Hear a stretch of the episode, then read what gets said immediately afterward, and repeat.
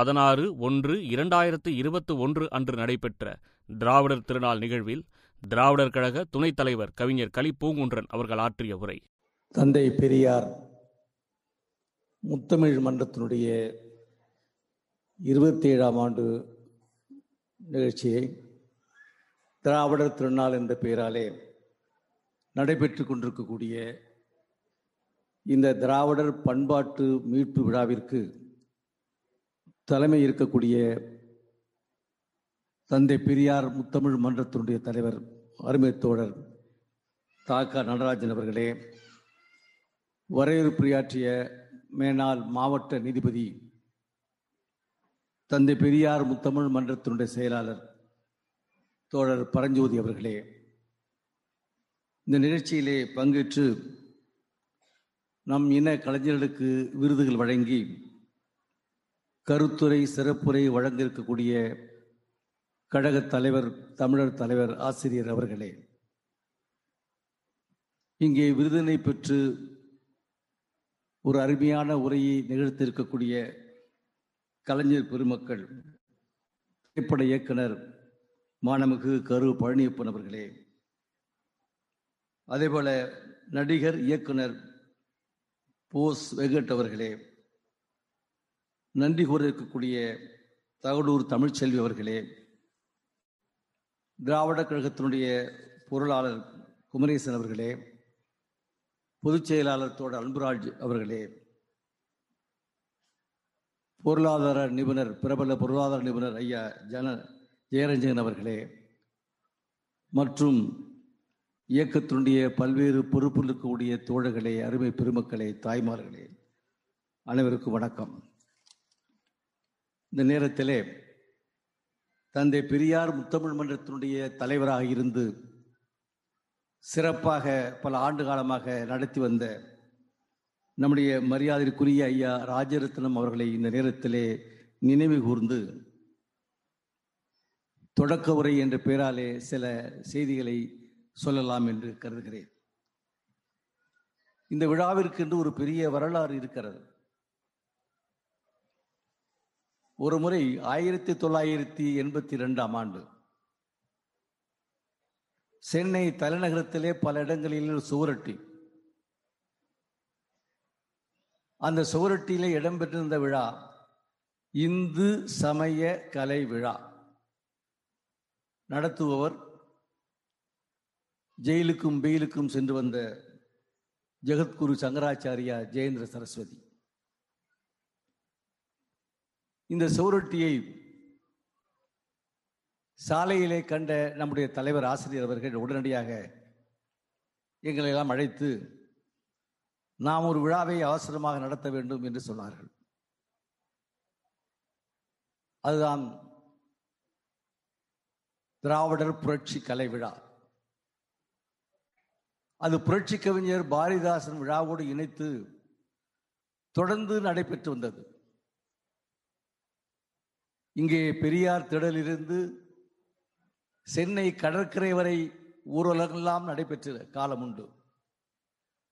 புரட்சி கவிஞனுடைய நினைவு நாளான 22 தொடங்கி ஏப்ரல் 22 தொடங்கி 29 வரை 8 நாட்கள் தலைநகரத்தினுடைய பல்வேறு பகுதிகளிலே இந்த விழாவை நாம் நடத்தியிருக்கிறோம் என்பதை இந்த நேரத்திலே நான் தெரிவித்துக் கொள்ள கடமைப்பட்டிருக்கிறேன்.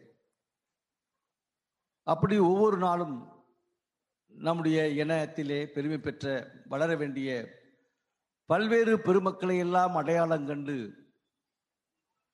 இந்த மேடைக்கு அழைத்து அவர்களுக்கெல்லாம் விருது கொடுத்த பெருமைக்குரியவர் நம்முடைய தலைவர் ஆசிரியர் என்பதையும் இந்த நேரத்திலே நான் நினைவூட்டுவது கடமை என்று. அந்த வகையில் இன்றைக்கு 2 பெருமக்கள்.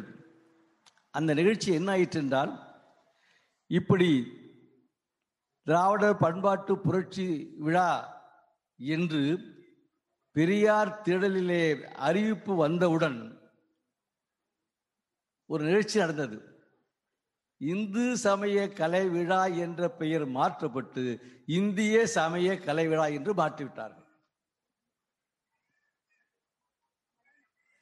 இந்த வரலாற்றை எல்லாம் நாம் தெரிந்து கொள்ள வேண்டும். இது இன பண்பாட்டு மீட்சி விழா. நாம் அயல் பண்பாட்டிற்கு அடிமையான நிலையிலே அந்த பண்பாட்டை மீட்க வேண்டிய ஒரு அவசியம் நமக்கு இருக்கிறது. அதிலே கலைத்துறையில் உள்ளவருடைய பங்கு மிக முக்கியமானது. இந்த மேடை, இந்த மன்றம் நடிகவேல் எம் ஆர் ராதா மன்றம். அந்த மன்றத்திலே நம்முடைய கலைஞர்கள் விருது பெறுவது என்பது, அதுவும் பெரியார் விருது பெறுவது என்பது, குடியரசுத் தலைவரால் கொடுக்கப்படுகின்ற விருதை விட மிக சிறந்த விருது என்பதை நாம் எண்ணி பார்த்தோம். ஏனென்றால் இது கொள்கையை சார்ந்த விழா. அந்த அடிப்படையிலே இந்த விழாவை தொடர்ந்து நடத்தி வருகின்றோம், சிறப்பாக நடத்தி வருகின்றோம். பல்துறை பெருமக்களை எல்லாம் அழைத்து சிறப்பு செய்திருக்கிறோம். இன்றைக்கு பிற்பகல் 4 மணிக்கு திராவிட பொழில் என்று ஒரு பன்னாட்டு இன்டர்நேஷனல் ஸ்டாண்டர்ட் என்று சொல்லக்கூடிய அளவிற்கு ஒரு இதழ் தொடக்க விழா நடைபெற்றது. பெரியார் மணியம்மை பல்கலைக்கழகத்தின் சார்பாக ஒவ்வொரு 3 மாதத்திற்கு ஒரு முறை திராவிட பொழில் என்கின்ற ஒரு இதழ், ஆங்கிலம் தமிழ் இரண்டும் கலந்த ஒரு இதழ் தொடக்க விழா நடைபெற்றது. அந்த விழாவிலே பன்னாட்டு பெருமக்கள் அமெரிக்காவிலிருந்து பேசினார்கள், சிங்கப்பூரிலிருந்து பேசினார்கள், இன்னும் பல நாடுகளிலிருந்தெல்லாம் பேசினார்கள், ஜெர்மனியிலிருந்தெல்லாம் பேசினார்கள். திராவிட பொழில்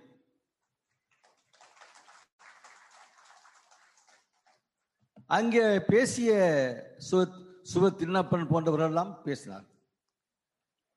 பேசிய பெருமக்கள் ஆழமான கருத்துக்களை எடுத்து சொன்னார்கள். மிக சிறந்த கல்விமான்கள், மனோன்மணியம் பல்கலைக்கழகத்தினுடைய மேலாள் துணைவேந்தர் டாக்டர் வேதகிரி சண்முக சுந்தரம் அவர்கள் இந்த இதழை வெளியிட்டு சிறப்புரை ஆற்றினார்கள். பாரதிதாசன் பல்கலைக்கழகத்தினுடைய துணைவேந்தராயிருந்த பேராசிரியர் முனைவர் ஜெகதீசன் போன்றவர்கள், மரமலை இலக்குவன் போன்றவர்கள் இந்த நிகழ்ச்சியிலே கலந்து கொண்டு கருத்துக்களை வழங்கினார். அவர்கள் கூறிய கருத்துக்களில் ஒன்றை நாம் புரிந்து கொள்ள வேண்டும். இன்றைக்கு ஒரு பிரச்சனை தமிழ்நாட்டிலே ஓடிக்கொண்டிருக்கிறது.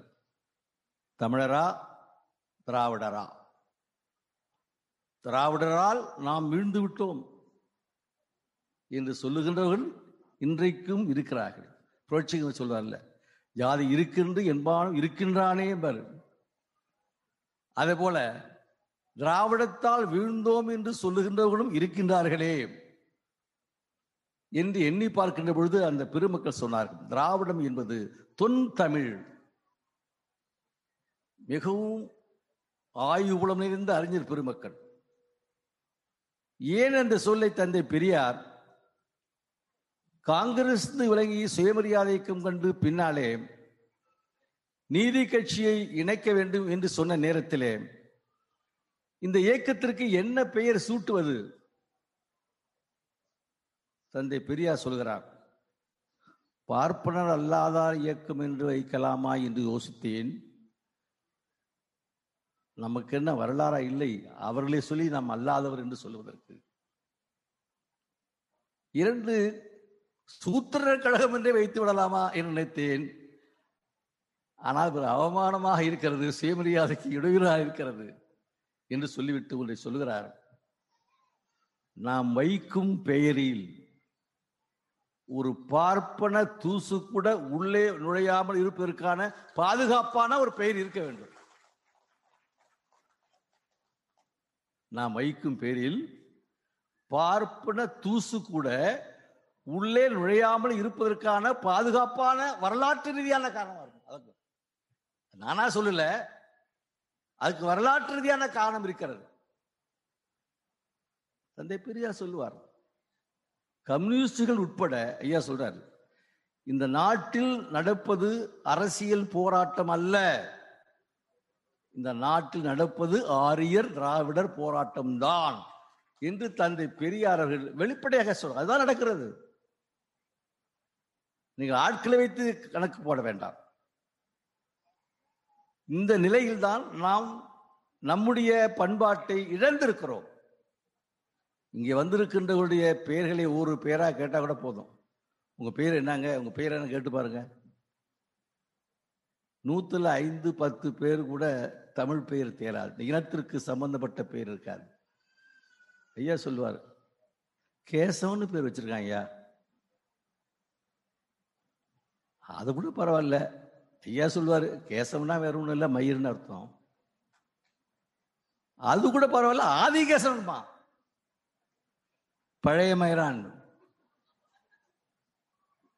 இப்ப சொல்ல வேண்டியிருக்கு, பொருள் புரியல, யாரோ எழுதி வச்சான், யாரோ சொன்னான். அந்த நிலையிலே தமிழுக்கு என்ன செய்தார் பெரியார் என்று கேட்கிறார். இன்றைக்கு நம் வீட்டு பிள்ளைகளுக்கு தமிழில் பெயர் இருக்குது என்றால் அது தந்தை பெரியாரால் ஊட்டப்பட்ட உணர்ச்சி என்று மறந்து வரக்கூடாது. தமிழனுடைய பெயரெல்லாம் மாறி போச்சு. தமிழனுக்குன்னு ஒரு ஆண்டு இல்லைன்னு கேட்டார் பெரியார். தமிழ் மேல என்ன கோபம்? தமிழனுக்குன்னு ஒரு ஆண்டு சொல்லுங்கனாரு. 60 ஆண்டுன்னு சொல்றிய, ஒரு ஆண்டின் பெயராவது தமிழில் இருக்கிறதா? பிரபவ தொடங்கி 60 ஆண்டுகள் ஆண்டுகள். அது மட்டுமல்ல, எவ்வளவு கொச்சையாக தமிழ் ஆண்டு என்று சொல்லி நாரதருக்கும், நாரதர் என்கின்ற ஆண் கடவுளுக்கும், கிருஷ்ணன் என்ற ஆண் கடவுளுக்கும் பிறந்த 60 பிள்ளைகள் தான் தமிழ் ஆண்டுகள். எவ்வளவு அவமானம், எவ்வளவு ஆபாசம், எவ்வளவு கேவலம். யாருக்காச்சும் அந்த உணர்ச்சி வந்துச்சா? பெரியார் ஒன்றும் தமிழை படிச்சு கரகண்டவர் சொல்லல. சுயமரியாதை வேற ஒண்ணு. அவருக்கு வந்த கோபத்திற்கு காரணம் அவருக்கு இருந்த சுயமரியாதை, தன்மான உணர்ச்சி. கலைஞர் பல ஆண்டுகள் இதே மேடையில், இதே புரட்சி கலைஞர் மேடையில், முத்தமிழ் மன்ற விழாவில் நம்முடைய தலைவர் ஆசிரியர் அவர்கள் 1989ஆம் ஆண்டு கலைவாணர் அரங்கில் நடைபெற்ற விழாவிலே முதலமைச்சர் கலைஞர் அவர்கள் மத்தியிலே ஆசிரியர் அவர்கள் ஒரு கருத்தை வைத்தார். இந்த தை முதல் நாள் தமிழ் புத்தாண்டு என்பதை எப்போது நீங்கள் அறிவிக்கப் போகிறீர்கள்? அவர் உரையாற்றுகின்ற பொழுது தை பிறந்தால் வழி பிறக்கும் என்று சென்றார். அவர் ஆட்சியை கவிழ்த்தார்கள். மற்றொரு முறை அவர் முதலமைச்சராக வந்த நேரத்தில் அன்றைக்கு அவர் சொன்ன அந்த சொல்லை சட்ட ரீதியாக நிறைவேற்றினார். ஆனால் இன்றைக்கு நிலைமை என்ன? மீண்டும் அந்த தை முதல் நாள் தமிழ் புத்தாண்டு என்ற ஆணை ரத்து செய்யப்பட்டு பழைய நிலை, அந்த நாரதருக்கும் கிருஷ்ணனுக்கும் பிறந்த 60 பிள்ளைகள் தான் தமிழாண்டு என்று இன்றைக்கு நினைத்துக் கொண்டிருக்கிறோம். தமிழ் இனத்திலே, திராவிட இனத்திலே உணர்ச்சி வந்திருந்தால் அதை மாற்றக்கூடிய துணிவு யாராக வந்திருக்குமா என்று நினைச்சு பாருங்க. இந்த இழிவை இன்றைக்கும் நாம் சுமந்து கொண்டுதான் இருக்கிறோம். தமிழனுடைய பெயர் சமஸ்கிருதமாச்சு, தமிழனுடைய ஊர் பெயரெல்லாம் சமஸ்கிருதமாச்சு, திருமறைக்காடு வேதாரண்யமாச்சு, குரங்கானதுரை கவிஸ்தலமாச்சு, புளியந்தோப்பு திண்டிவனமாச்சு, திருமுதுகுன்றம் விருத்தாசலமாச்சு, எத்தனையோ ஊர்கள். எங்களுடைய ஊர் ஒரு கால மயிலாடுதுறையிலிருந்து மாயவரமாயி மறுபடியும் மயிலாடுதுறை ஆயிடுச்சு.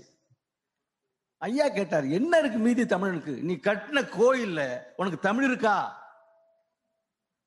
மூவேந்தர்கள் கட்டிய கோயில்கள், வடக்கெல்லாம் படையெடுத்து சென்றவர்கள், கடாரங்குன்றா தமிழங்கட்டிய, தமிழுடைய வேந்தர்கள் கட்டிய கோயிலிலே தமிழனுக்கு இடம் இருக்கிறதா? அவனுடைய தாய்மொழிக்கு இடம் இருக்கிறதா? தமிழன் வீட்டின் நிகழ்ச்சியிலே தமிழுக்கு இடம் இருக்கிறதா? தமிழன் வீட்டு நிகழ்ச்சியை ஒரு தமிழன் தலைமை தாங்கி நடத்த முடியுமா? இந்த இனத்துக்கு பெரியார் என்ன செஞ்சாரு, மொழிக்கு என்ன செய்தார் என்ற கேள்வி கேட்டவர்களுக்கு இதை நான் தெரிவித்துக் கொள்ள விரும்புகின்றேன். நான் நீண்ட நேரம் பேசவில்லை. தலைவர் ஆசிரியர் சொன்னது போல இது பண்பாட்டு மீட்பு விழா. இங்கே ஆன்மீகம் என்பது நம்முடைய இனத்திற்கும் இந்த பண்பாட்டிற்கும் ஒத்துவராத ஒன்று. இங்கு ஆன்மீகத்திற்கும் அரசியலுக்கும் இங்கு இடமில்லை என்பதை நம் நாட்டு மக்கள் நன்றாக உணர்ந்திருக்கிறார்கள் என்று சிலர் புரிந்து கொண்டு வெளியேறியதற்கு நாம் நன்றி தெரிவிக்கலாம். ஆன்மீகம் என்றால் வேற ஒன்றும் இல்லை, அது பார்ப்பனை இருந்தால் வேற ஒன்றும் இல்லை. ஆகவே இது போன்ற விழாக்கள், ஒரு காலத்தில் திராவிட இயக்கம் தான் பொங்கல் விழாவை ஊருக்கூறு நடத்தியது, திராவிட இயக்கம் தான். 100கணக்கான ஏடுகளை இதழ்கள் நடத்தியது, திராவிட இயக்கம் தான். அத்தனை ஏடுகளிலும் இதழ்களிலும் கண்டிப்பாக பொங்கல் மலர் என்று வெளியிட்டதும் திராவிட இயக்கம் தான். மீண்டும் அதை புதுப்பித்து அந்த திசையிலே வேகமாக நம்முடைய பண்பாட்டை மீட்கின்ற நிகழ்ச்சிகளை வேகமாக நாம் நடத்த வேண்டும். நம்முடைய இளைஞர்களுக்கு நம்முடைய இனத்தினுடைய வரலாற்றை சொல்லி கொடுக்க வேண்டும். எவற்றாலெல்லாம் நாம் வீழ்ந்திருக்கிறோம், எப்படி மீள வேண்டும் என்று நம்முடைய இளைஞர்களுக்கு எடுத்துச் சொல்வதற்கு இது போன்ற விழாக்கள் பயன்படும் என்ற எண்ணத்தின் அடிப்படையில் தான் இந்த விழா இங்கு ஏற்பாடு செய்யப்பட்டிருக்கிறது. இந்த விழாவிலே கலந்து கொண்டு இருக்கக்கூடிய இரண்டு கலைஞர்கள், நான் அடிக்கடி யூடியூப்பில் நம்முடைய கரு பழனியப்பனோட உரையை கேட்பது வழக்கம். அவருடைய உரையினா கண்டிப்பாக நான் கேட்டுருவேன். அந்த உரைனா உரை தான், அதுக்கு மேலே அவர் சொல்ல முடியாது. ஒரு வரி வரும், இங்கு ஒரு கிழவன் பிறந்தான், அவன் கையிலே ஒரு கைத்தடி இருந்தது பாரு. நான் தொடர்ந்து பெரும்பகுதி நான் கேட்டிருக்கேன், அந்த வார்த்தை வந்துகிட்டே இருக்கும். அத்தகைய அருமையான கலைஞர்கள் இங்கே வந்திருக்கிறார்கள். அவர்கள் அவருடைய துறையில் இன்னும் அதிகமாக இவற்றையெல்லாம் செய்தால் தந்தை பெரியாருடைய கொள்கைகள் இளைஞர்கள் மத்தியில் சென்று அடையுமோ அவற்றை செய்ய வேண்டும் என்ற அன்பான வேண்டுகோளை விடுத்து விடைபெறுகின்றேன். நன்றி, வணக்கம்.